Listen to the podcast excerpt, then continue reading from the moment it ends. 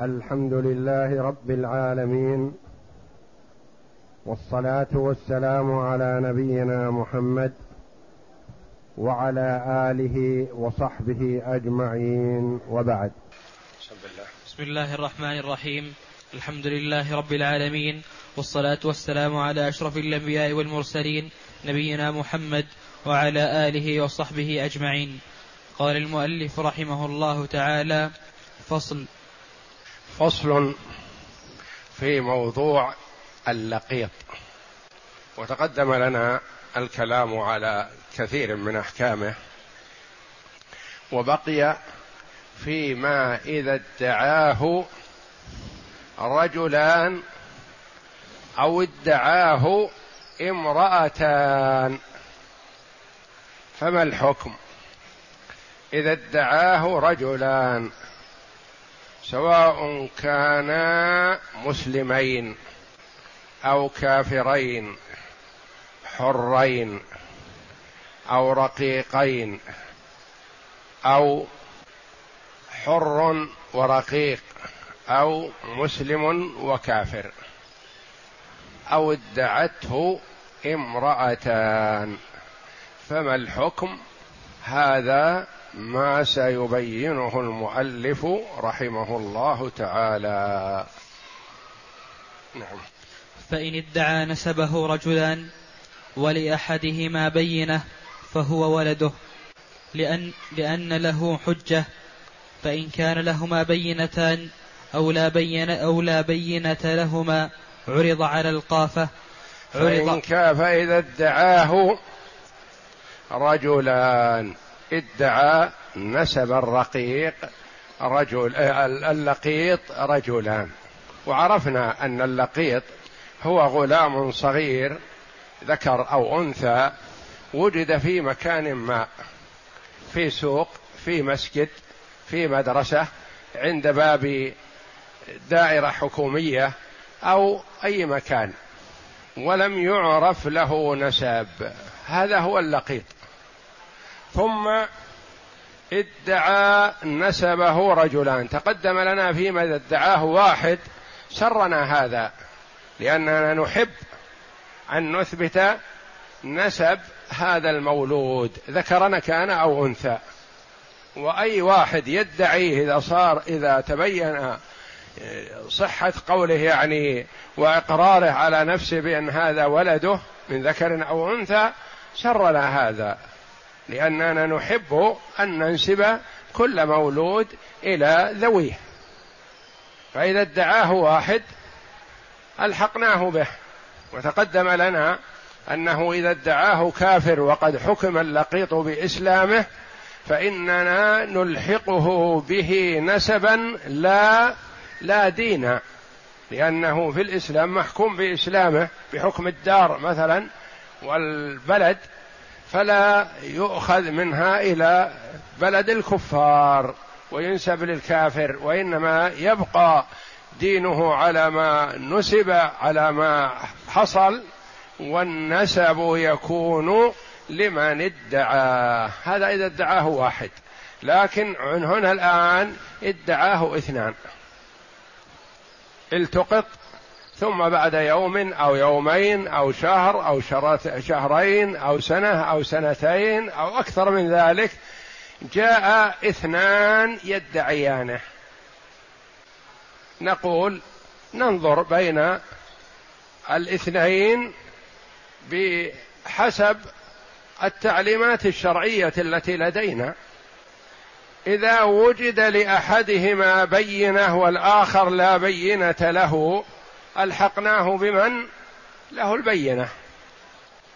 إذا وجد لهما بينتان كل واحد أحضر شهود. أو كل واحد قال لا بينة لدي وإنما هذا ولدي تريدون أحلف حلفت. احضرا بينتين أو لم يحضرا بينة. الثالث أحضر أحدهما بينة والآخر لم يحضر. إذا أحضر أحدهما بينة والآخر لم يحضر ألحقناه بصاحب البينة. إذا لم يحضر بينة أو أحضر بينتين وتعارضت فنقول حضور البينتين مع التعارض كلا حضور. وإذا لم يحضر بينة فحينئذ يعرض معهما أو مع ورثتهما على القافة مع العصبة. لأن أحيانا يعرض معهما.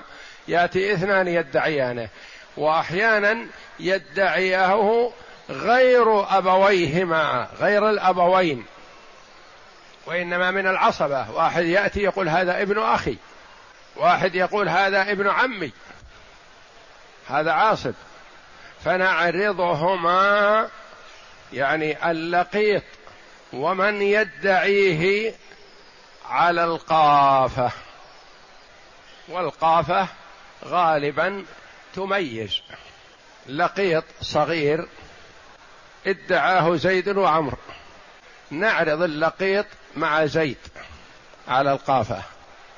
ثم نعرض اللقيط مع عمرو على القافة. أحيانا تدرك القافة. تقول هذا ابن لزيد. هذا يلحق بزيد. وأحيانا تقول هذا يلحق بعمر وأحيانا تقول ما يصلح لهم كلهم. وأحيانا تقول هذا ابن لهما. فيه شبه من هذا وفيه شبه من هذا. فما الحكم؟ إذا ألحقته القافة بواحد دون الآخر ألحقناه به. هذا لا إشكال فيه. إذا ألحقته القافة نفته عنهما. أصبح كلا بينة وكلا شبه وحينئذ يبقى دون أن ينسب إلى أحد منهم. إذا نسبته إلى واحد إلى إلى الاثنين معا. قالت القافة في شبه من هذا وفي شبه من هذا. نقول نعم ممكن هذا. لأنه ممكن أن يطأ رجلان امرأة في طهر واحد. فيكون الحمل منهما. كما وجد هذا في زمن عمر ابن الخطاب رضي الله عنه. يعني يكون أحدهم بشبهة والآخر بنكاح أو كلاهما بشبهة أو أحدهما بنكاح فاسد والآخر بنكاح آه، صحيح وهكذا. يعني ممكن أن يحصل والوطء بشبهة يلحق بالنسب. كأن يطأ الرجل امرأة يظنها زوجته أو أمته مثلا. فتحمل منه فتعتد لوطئه هذا والولد يلحق به.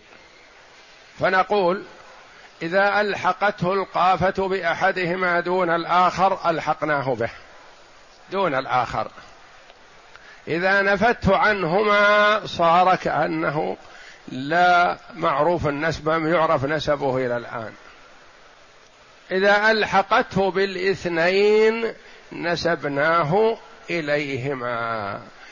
يعني جعلناه ابنا لهما يرثهما ويرثانه وينسب للأول منهما. يعني يقال فلان ابن فلان ما يقال فلان ابن فلان وفلان. ينسب للاثنين وإنما ينسب لواحد وهو من حيث الحقيقة والإرث آه، ابنهما معا. يرثهما ويرثانه وينسب للأول منهما. والقافة أناس يعرفون الشبه يعرفون الأثر يعرفون النسب. يعني إن هذا قريب من هذا وهذا ليس بقريب من هذا. وقد يعرفون النسب بالأثر. يقولون أثر هذا قريب من أثر هذا فبينهما نسب. شبه هذا قريب من شبه هذا فبينهما نسب. وهذا موجود من صدر الإسلام وفي عهد النبي صلى الله عليه وسلم. دخل النبي صلى الله عليه وسلم يوما على عائشة رضي الله عنها مسرورا. تبرق أسارير وجهه عليه الصلاة والسلام. وكان عليه الصلاة والسلام إذا سر صار وجهه كأنه قطعة قمر عليه الصلاة والسلام. يظهر أثر السرور عليه.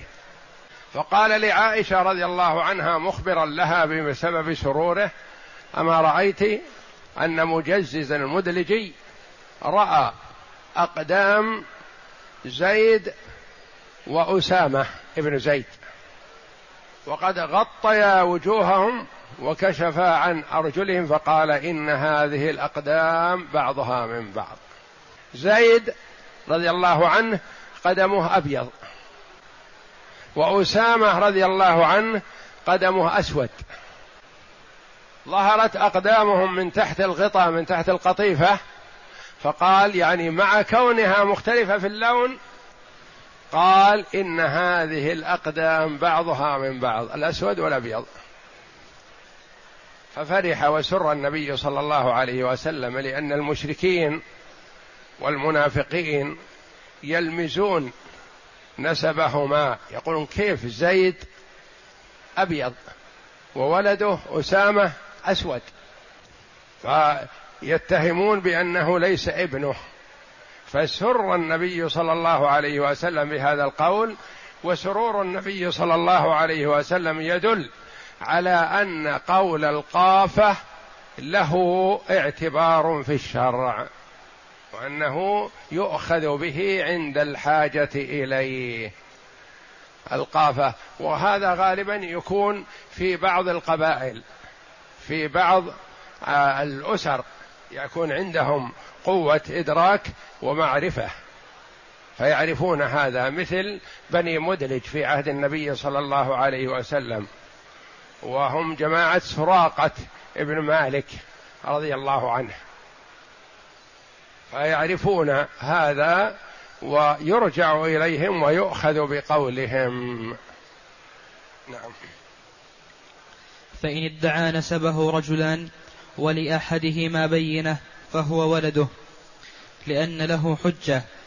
ولا نرجع إلى القافه مع وجود البينة لأن البينة دليل وحجة شرعية مقدمة على الحجة حجة القافة وقول القافة.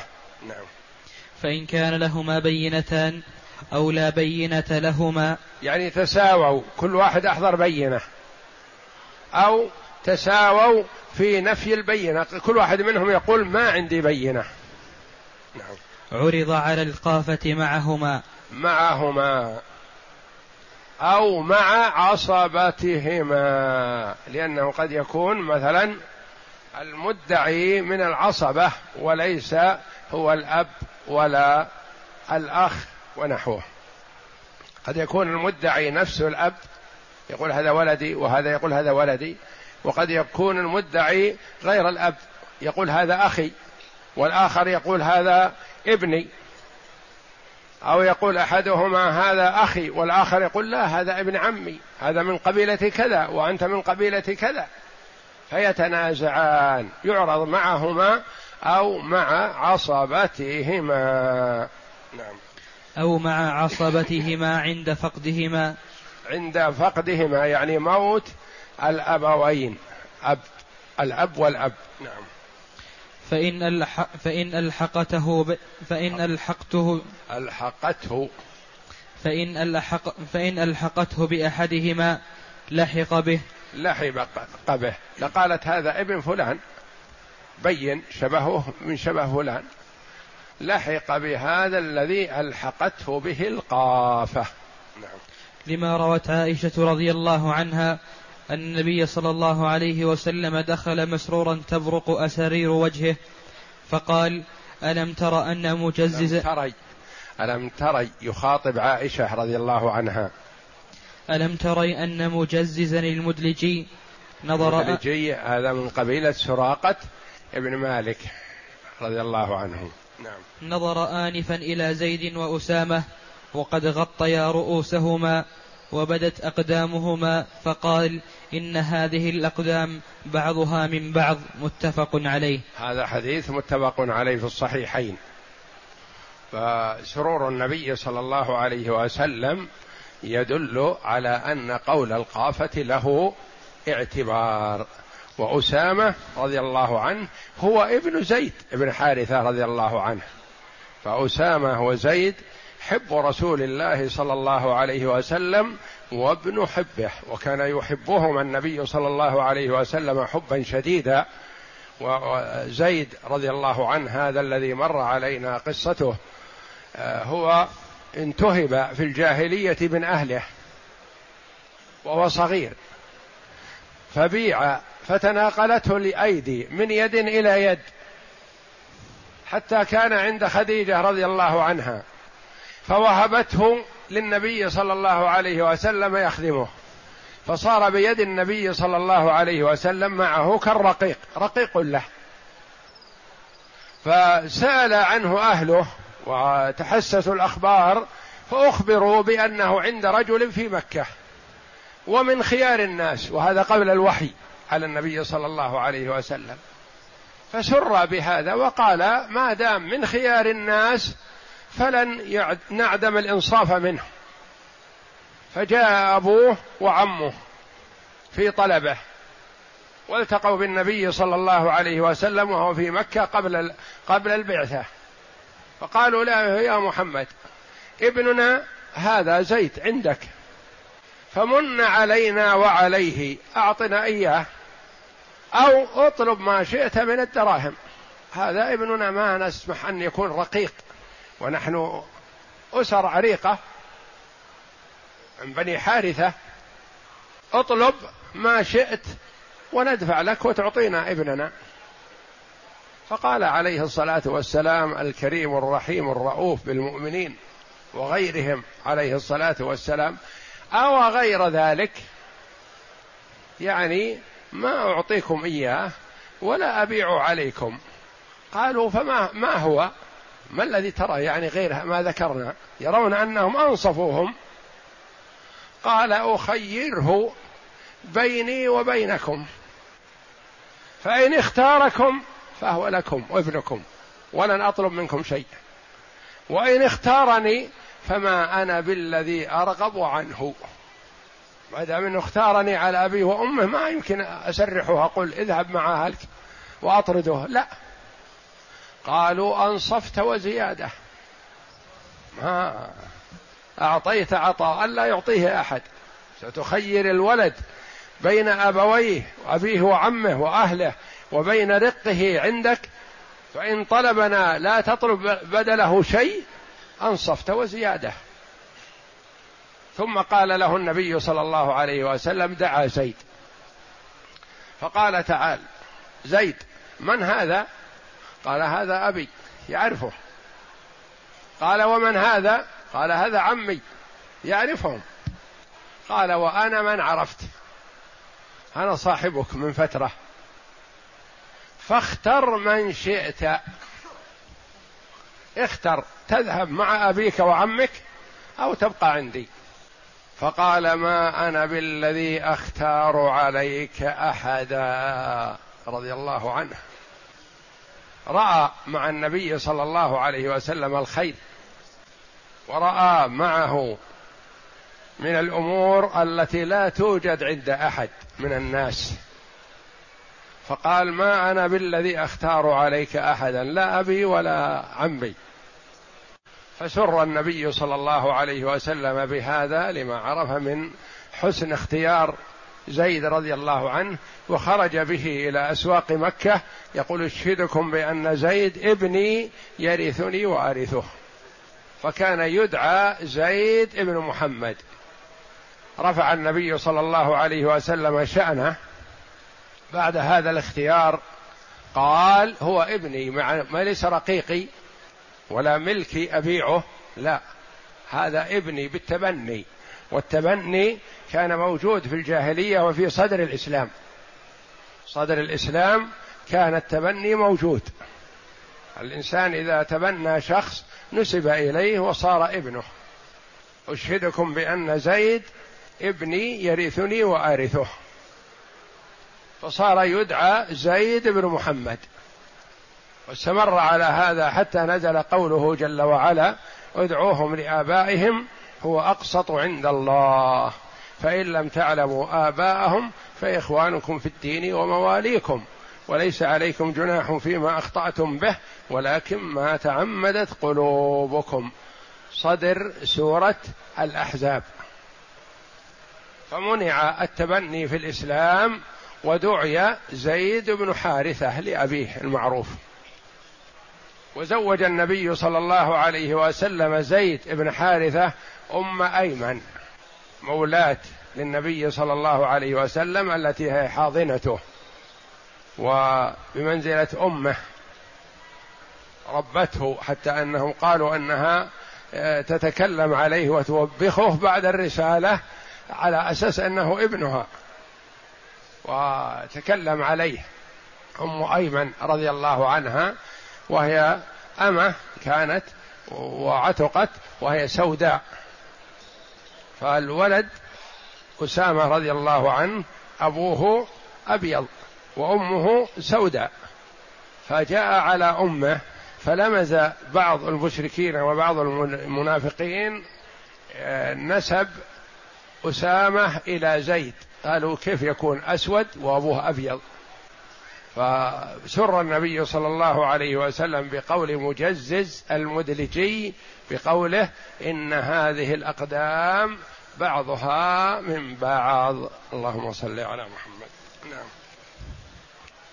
فلولا أن ذلك حق لما سر به النبي صلى الله عليه وسلم وإن ألحقته بهما لحقهما لما روى سليمان بن يسار عن عمر رضي الله عنه في امرأة وطئها رجلان في طهر فقال القائف قد اشتركا فيه فجعله عمر بينهما رواه سعيد وعن علي هذا إذا ادعاه رجلان وألحقته القافة بهما لحق يعني لحقهما فيكون ابنهما ويكون يرثهما ويرثانه إلا أنه ينسب لواحد منهم ينسب للأول.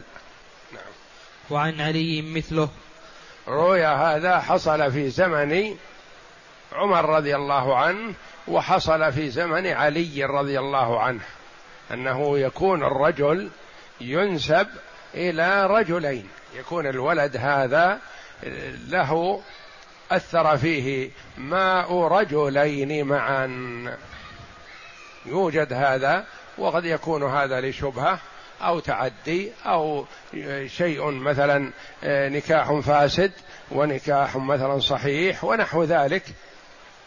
وقد يوجد مثلا أن أن ينسب الرجل مثلا إلى زوج لأمه سابق خلاف زوج أمه الحالي كما وجد في زمن الصحابة رضي الله عنهم. رجل تزوج امرأة بعدما توفي زوجها بسنين. فتزوجها رجل وقبل ستة أشهر أنجبت ولدا سويا.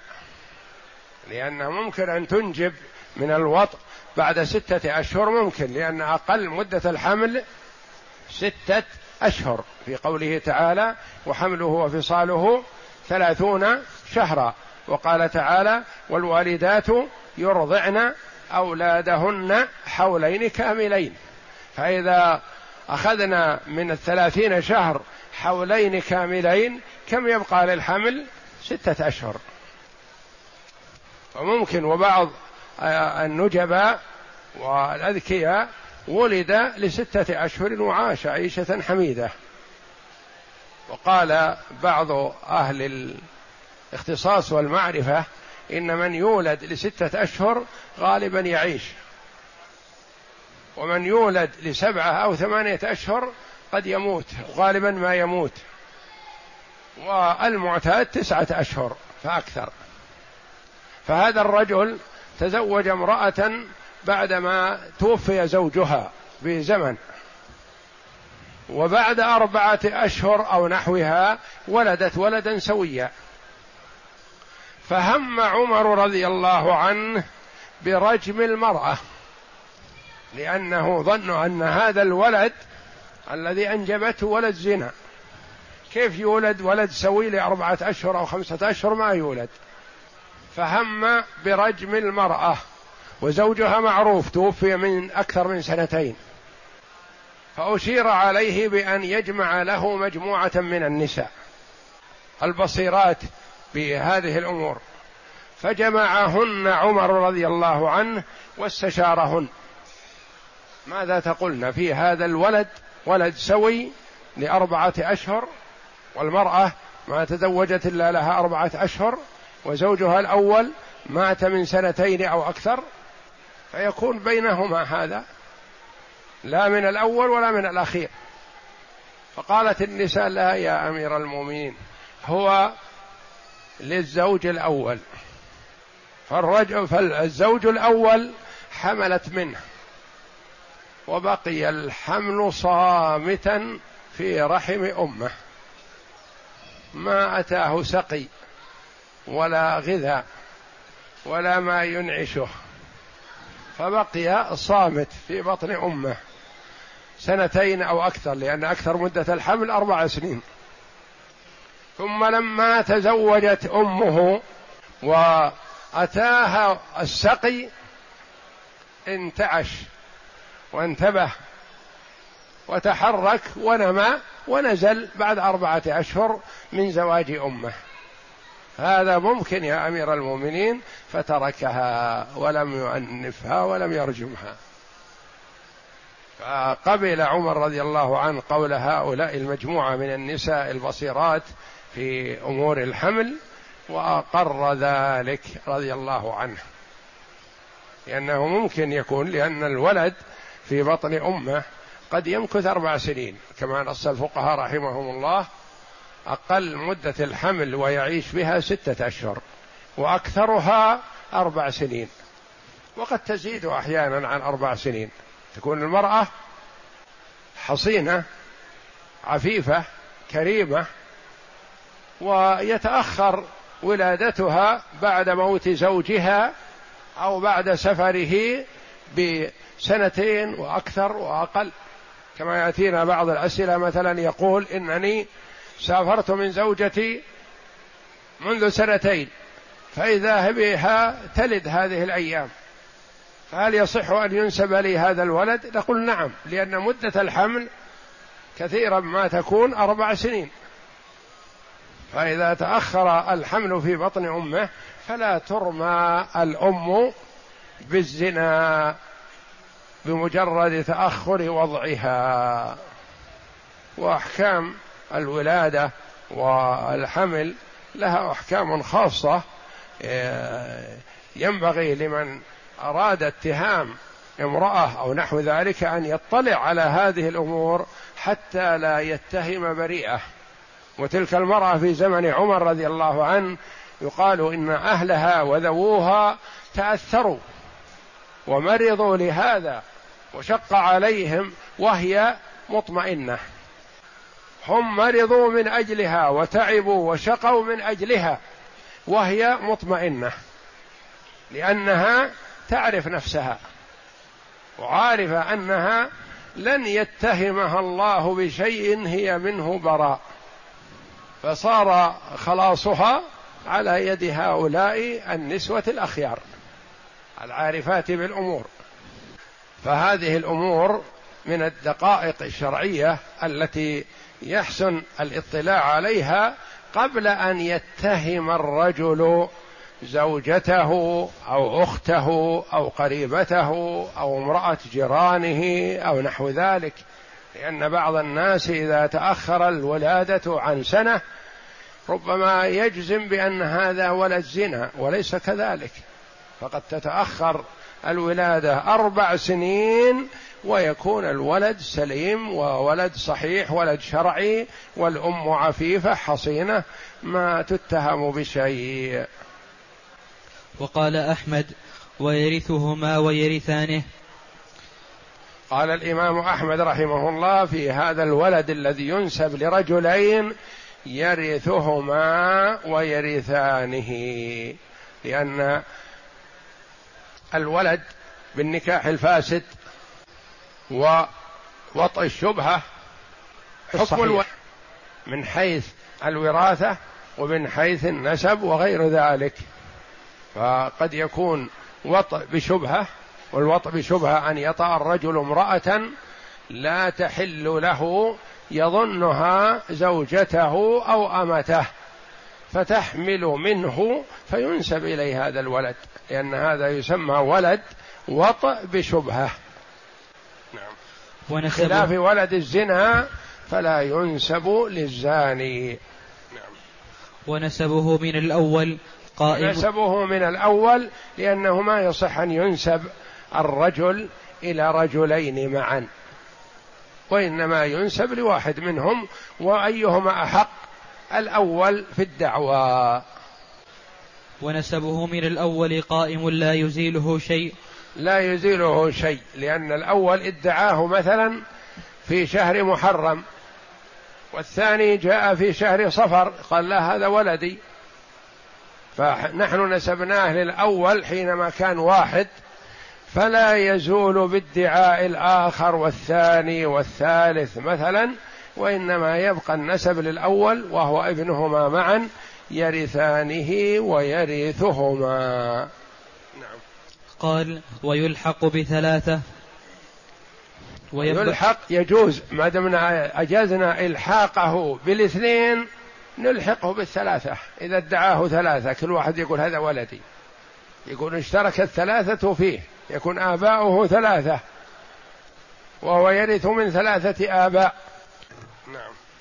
وينبغي أن يلحق بمن ألحقته منهم وإن كثروا.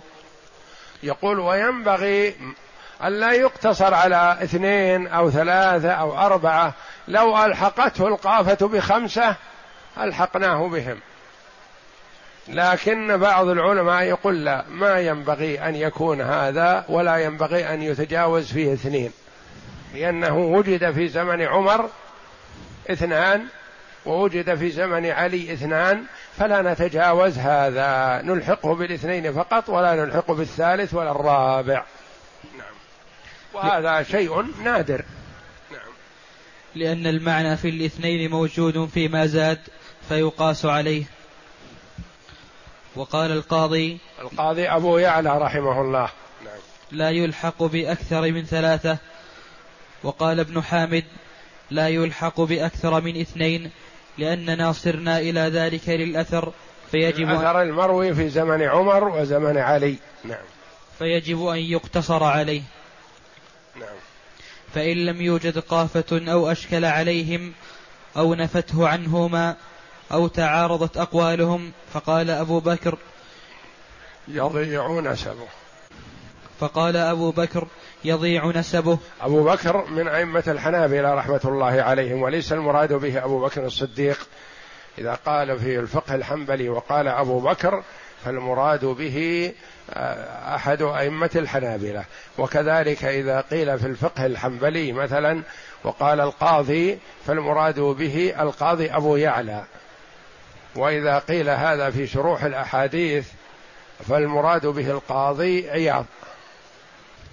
فيضيع يضيع نسبه لأنه لا دليل لأحدهما. يقول إذا ألحق لم تلحقه القافة بهما ولم يثبت له وإنما مجرد دعوى واثنان كل واحد يدعيه ما لأحدهم على الآخر ميزة يقول لا ننسبه إلى أحد منهما يضيع نسبه. يعني ينسب إلى اسم مستعار نعم. فأشبه من لم يدعي نسبه نسبه أحد نعم. وقال ابن حامد يترك حتى ابن حامد من أئمة الحنابلة وقال ابن حامد يترك حتى يبلغ ويؤخذان بنفقته لأن كل واحد منهما مقر به فإذا بلغ أمرناه أن ينتسب إلى من يميل طبعه إليه لأن ذلك يروى عن عمر رضي الله عنه يقول أبو حامد رحمه الله. ابن حامد رحمه الله. ما نضيع نسبه ما دام ادعاه اثنان أو أكثر نقول تعالوا. ولا وجدنا بينة ولا ألحقته القافة. نقول هذه دعواكم أنتم مقرون على أنفسكم فهذا ابنكم. فنواخذكم بنفقته أنفقوا عليه كلكم. فإذا بلغ يعني قبل البلوغ لا خيار له ولا يصلح أن يخير الولد. فإذا بلغ وميز وعرف وأدرك نقول انظر هؤلاء كلهم يقولون هذا أنا أبوك. من تظن أن أباك؟ أيهم؟ فنلحقه بمن اختاره لأن الغالب أن الولد يميل إلى طبع أبيه فيلحق به وقبل البلوغ لا خيار له ولا يلحق به. لكن بعد البلوغ هو ربما يهدى إلى من يكون أبوه حقيقة فيلحق به باختياره. ولأن الطبع يميل إلى الوالد ما لا يميل إلى غيره. فإن تعذرت القافة رجعنا إلى اختياره. ولا تعذرت القافة يعني ما عرفوها القافة ولا نسبوه إلى أحد منهم. ماذا بقي عندنا؟ ولا وجد بينة ولا نحب أن نضيع النسب. نقول بقي خياره نخيره هو. نعم. ولا يصح انتسابه قبل بلوغه لأنه قول يتعين به النسب وتلزم به الأحكام وتلزم به الأحكام فلا يقبل من الصبي كقول القائف. يعني لأن قبل البلوغ ما نعتد بقوله ولا نقبل قوله ولا ننظر إليه.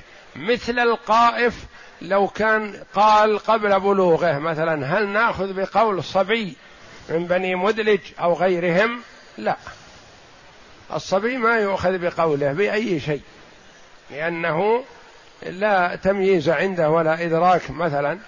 حتى لو أقر على نفسه أو نحو ذلك ما يؤاخذ بإقراره وإنما يؤاخذ الكبير. فإذا بلغ خيرناه فهو غالبا يميل بطبعه إلى أبيه فنلحقه به. نعم. وسواء كان المدعيان مسلمين حرين أو كافرين رقيقين أو مسلم وكافر وحر وعبد لأن كل واحد منهم لو انفرد صحت دعوته.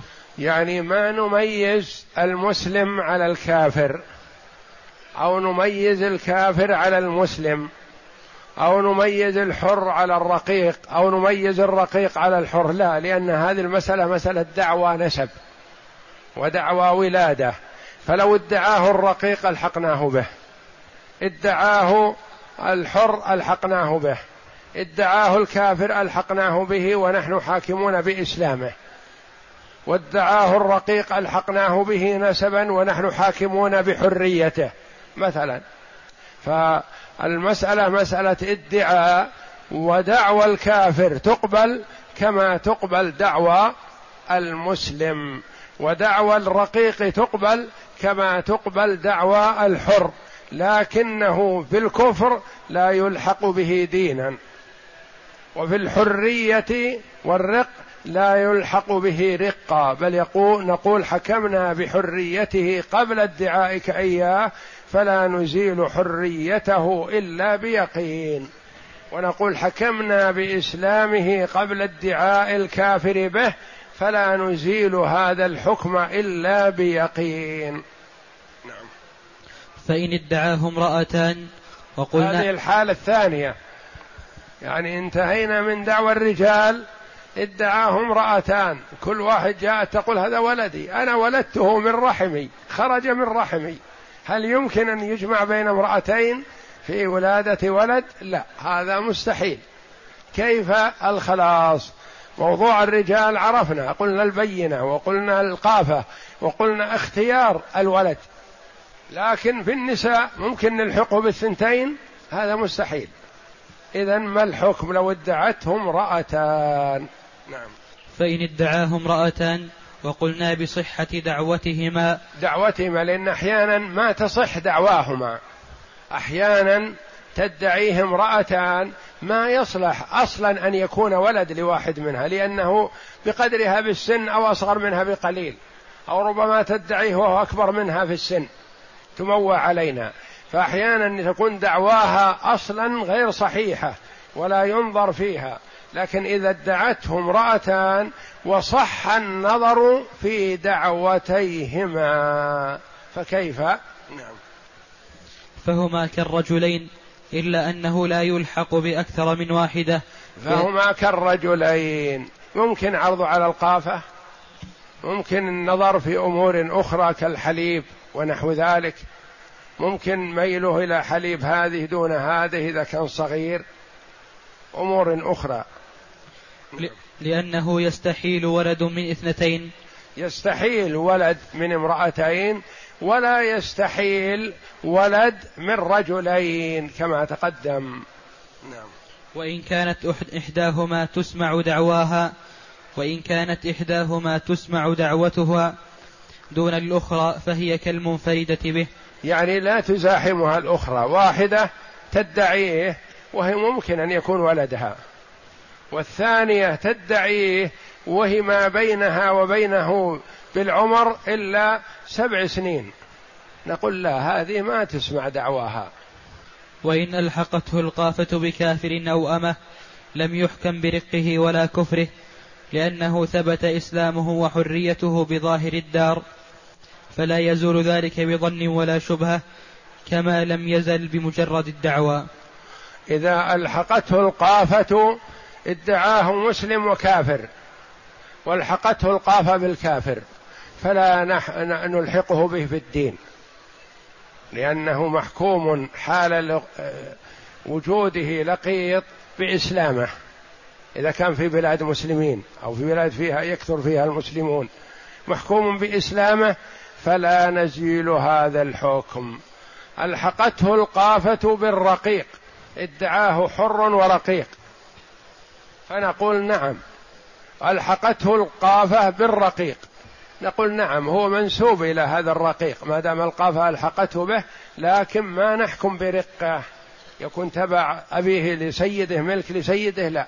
لأننا حكمنا بحريته حال وجدانه فلا يزول حكمنا بإسلامه كما لا يزول حكمنا بحريته بمجرد دعوى كافر أو دعوى رقيق.